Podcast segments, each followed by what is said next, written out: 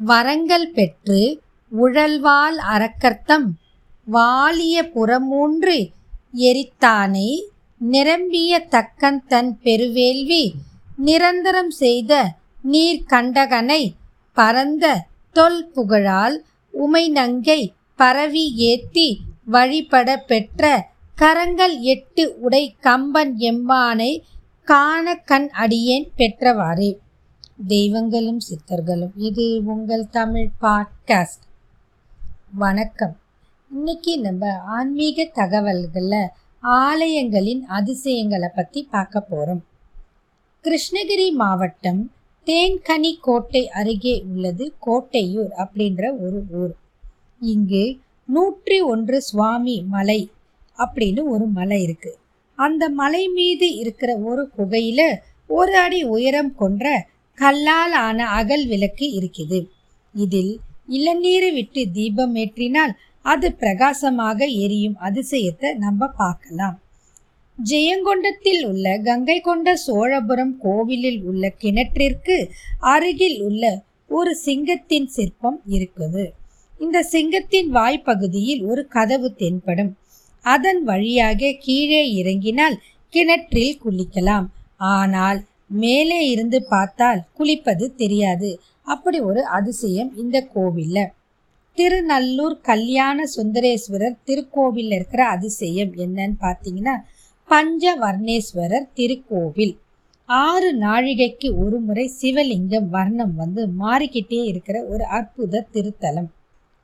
திருக்கழிக்குன்றத்தின் தெப்பக்குளத்தில் பனிரெண்டு ஆண்டுகளுக்கு ஒரு முறை ஒரு சங்கு தோன்றுகிறது.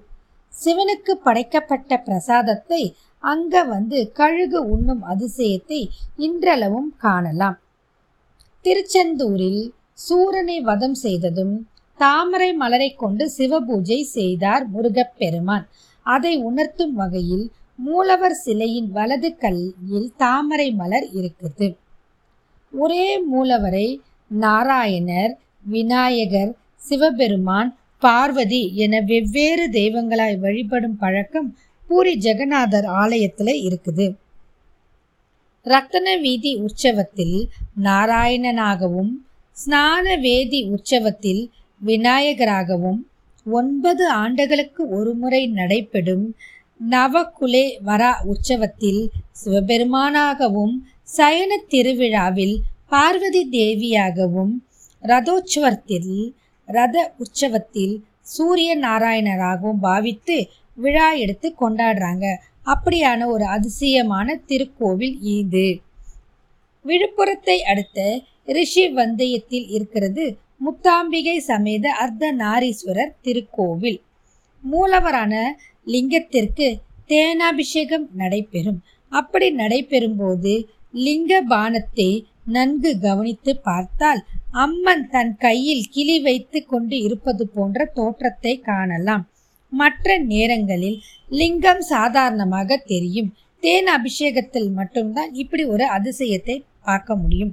இதுதான் இன்னைக்கு நம்ம ஆலயங்கள்ல இருக்கிற அதிசயங்களை பற்றி பார்த்தோம்.